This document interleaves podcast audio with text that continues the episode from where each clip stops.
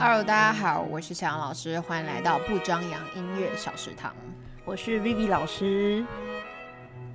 嗯、今天录音的时间是国庆日，十月十号。哇，大家放假了？不对，是即将要收假了。Vivi，你这这个连假你都在做些什么事情？哎，这个年假当然就是好好的放松喽，能去哪里就是吃喝玩乐就去哪里，因为不想回学校面对。但你不觉得很多人吗？就是通常廉价不都是宅在家那个人？对啦，就是你，就是你要出门就要避开一些这个观光景点，例如我就是不会去台中看什么国庆烟火，在电视上哎看就、不能这样讲哦，不能这样讲，你这样子会就是被被炮火攻击。没有，我们就在电视上看就好了，好不好？好了，我们还是要对那些到场支持人表示肯定。是是是，没有错，他们真的很辛苦。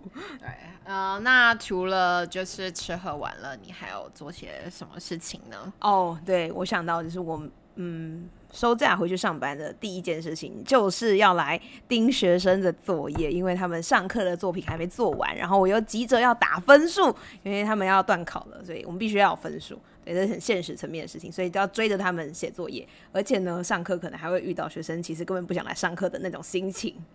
真的，我觉得其实廉价过后，就是收心这件事情好像蛮难的。你都会做什么小活动，就是让学生收心？我最近的话，应该说，我从开学以来，就是在每一堂课都会有固定一个小小的，很像结合辅导跟卡牌的一个小开场。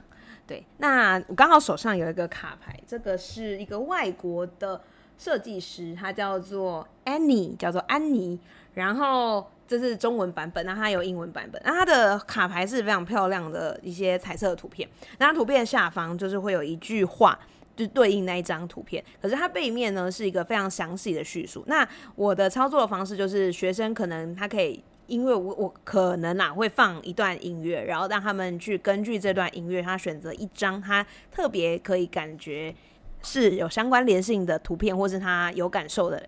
的图片就可以了，然后他选完之后都不让他们看后面，我先让他们看字，然后再去让他们从那个文字里面去稍微描述一下，就是跟你最近的生活有没有一点关联性，然后他最后再翻开卡片的背面去看那个详细一点的文字，这样子。呃，那个跟我们之前预录的一样，我又想要睡着了，没有啦。就是我好像对很多文字的处理有能力有点低，我们可以实际来操作看。我现在看到这个卡牌真的很美，就是每一张卡都有一个很漂亮的画，而且它质感很好，而且卡牌是厚的，对我很喜欢，就是这种，而且它有上雾膜。好，我之所以知道是因为我也在做卡牌，我知道它成本很贵。老师你也太重本了，我们是可以直接来试试看吗？就是以上，好好，没有错。那我们现在就开始变成那个塔罗占星师，就是 对那个小杨老师现在就是要来抽一张卡。OK，好需。要需要闭眼睛吗？嗯，其实也不用啊，就是其实我都是给他们看一个小角落，那如果是他选一个他喜欢的颜色，喜欢比如说哪个色系这样子，然后他就去抽相关设计的一张卡这样子。嗯，我个人喜欢就是大自然颜色。我想想啊，好好好，就这张这张。好，啊这啊抽抽抽不起来。哦，OK，哇哦，好，好这一个。啊、这个看起来呢是呃双手捧着如银河般的蓝色，哎然后他说原谅使我们自由。哎，所以你最近 B B 老师，B B 占星师，这是要怎么解读？你你要没有我我我通常我不会帮学生解读，而是让他自己解读，因为有时候你帮他解读的时候，就变成他会认为说你懂什么。学生你知道，国中生、中二都是这样，所以呢，就是要让你自己去解读。我就问他说：“诶，你对于上面这段话‘原谅使我们自由’，你最近有没有什么事情是可以连接到这句话的？”哎、很恐怖哎、他一定是知道我都在偷偷骂别人，没有啦，心中充满怨恨，所以需要原谅啊。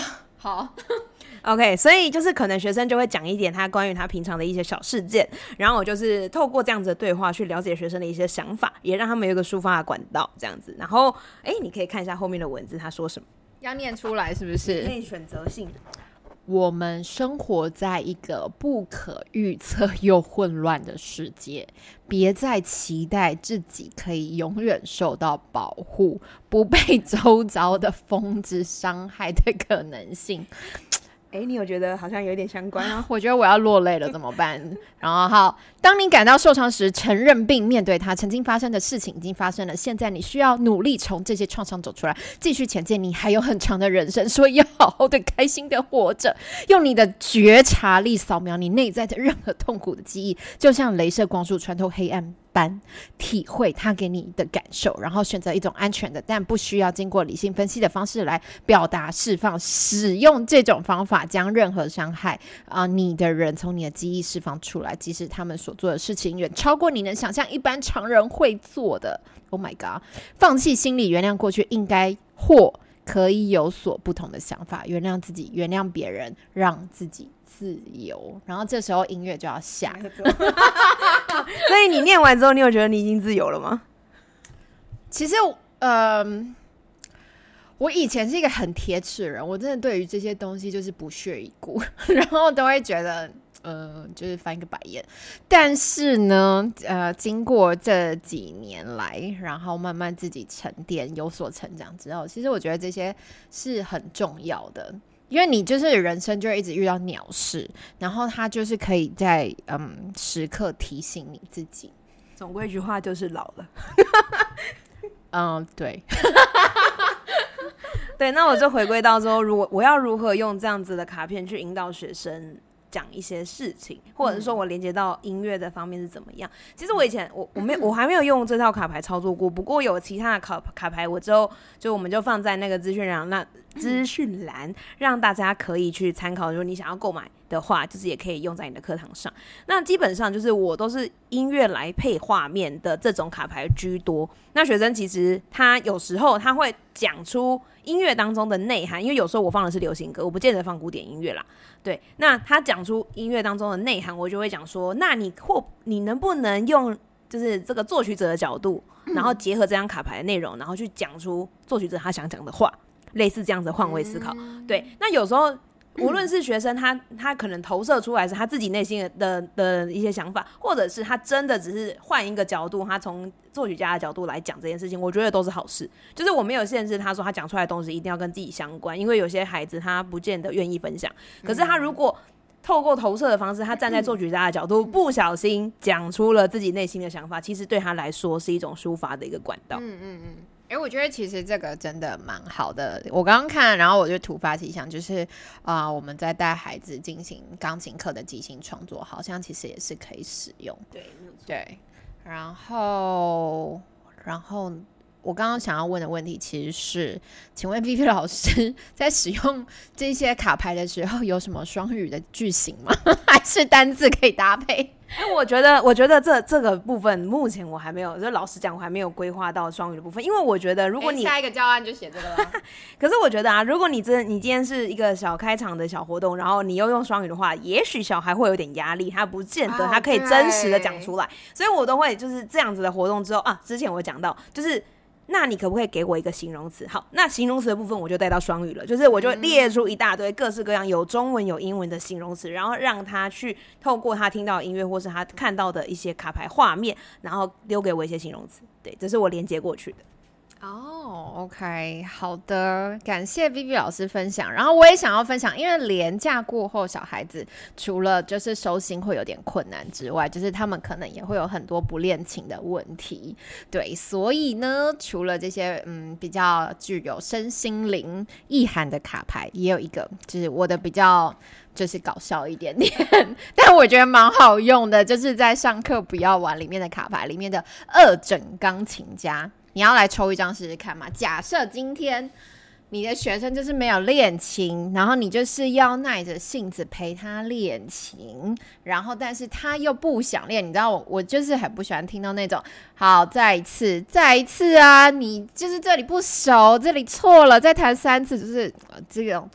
对话我不太喜欢在我的课堂上发生，对，所以我就是把它我觉得可以做的事情，然后把它写在这个卡上面。你要来抽抽看吗？好，我来抽抽看。我今天是那个不练琴的小孩，你为什么没有练琴？来抽一张。我不想练啊。好，这是什么？好，这边呢，我抽到卡牌叫做 找一则笑话，然后我就要边讲笑话边弹琴，而且不能偷笑，笑了就要再弹一次。如果你再笑，就再弹一次。所以呢，可能会弹三次哦。应该就是超过三次。其实就是我觉得里面有很多方法，然后都是让小孩会觉得很有趣，然后会想要一弹再弹。那当然一弹再弹，他们就是越来越熟悉的时候，你再去要求他一些弹奏的小细节，我觉得他们就会比较心甘情愿。对，其实我觉得啊，你面对小孩子不做一些事情，你如果永远都是用那种很生气的态度，或者是就是你会因为他的回应，然后越来越不耐烦，其实小孩都可以感觉感受得到，那他反而就更不想做。我觉得人都有一种反骨的心态，你今天在那边不爽我，我就不爽你，我也不想做。你干嘛把我跟我妈的对话 状况讲出来？所以啊，以上是二诊钢琴家的卡牌。那除了学生的收心方法，，Vivi 老师，你等一下就要去就是赶火车北上了。那你觉得身为老师有没有也是一些收心的方法？因为我觉得其实老师也需要收心，对。我觉得很很好的一个收信方法呢，就是你的打开你的手机通讯软体，然后你就会发现你廉价不想要点开的那堆长官或者是各种家长传给你的讯息，你现在都必须打开来回了，你就会立刻进入一个收信状态，就是一秒立刻变身老师。你确定你的长官跟家长不会收听我们 podcast 吗？没关系，他们会知道说我有很认真的回复他们的问题，好吗？对，那其实基本上我觉得，呃。老师他，你在就是说，你上课前，你如果赶快把你的教材拿出来，再重新复习一遍，或者是说你之前写的教案再拿重新拿出来看一次，其实你无形当中你就慢慢在收心了。对对，就是千万不要就是等到你要上课前的那半个小时，你才把你的东西拿出来，然后你就会发现，你上课的时候就会遇到白白这种状况，是你从来没想过，然后你也没办法处理的问题。对。嗯，然后我你刚刚这样讲，我突然想到，就是其实我会做的就是我会准备啊，就是两到三份教案，或应该不是说两到三份教案，就是还是一个主题教案，但是它会有两到三个备案的小方法，因为我觉得廉假过后小孩都很躁动，然后会有很多你意想不到的突发状况，所以就是我觉得多备几个其他的备案，以备不时之需。对，那我觉得还有另外一个很好的方法，就是老师们如果要收心，也可以收听我们的 podcast，我们就会告诉你非常多，就是一些教学小 paper，我们就自己 再为老王卖瓜一下，然后或者是一些教案的发想，你也可以从中去找到一点灵感，然后搞不好你就可以立刻马上就是直接用到你明天上课的就是活动里面喽。